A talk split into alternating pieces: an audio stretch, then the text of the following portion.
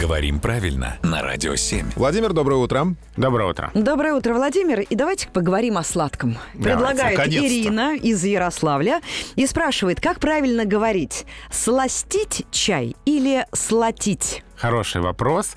Глагол «сластить» многозначный. У него есть значение «делать сладким», прибавляя сахар, варенье, мед и так далее. И вот в этом значении можно сластить чай, кофе, кашу и так далее. Пилюлю подсластить. Да. Но есть еще значение у этого глагола «иметь сладковатый вкус, отдавать сладким». И вот примеры в словарях. Рыба сластит, огурцы сластят, вино сластит. То есть что-то, что не должно быть сладким, оно имеет такой сладковатый вкус. Такое качество. Да. Угу. И вот в этом значении есть диалектный глагол «слатить» еще, который тоже в словаре русских народных говоров дается со значением «иметь сладковатый привкус, отдавать сладким». С примером, записанным в начале 20 века в Московской области: «Хороша водка, слатит как-то».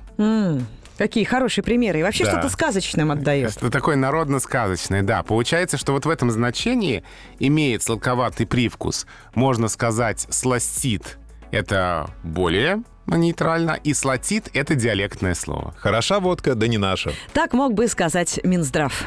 Владимир, спасибо.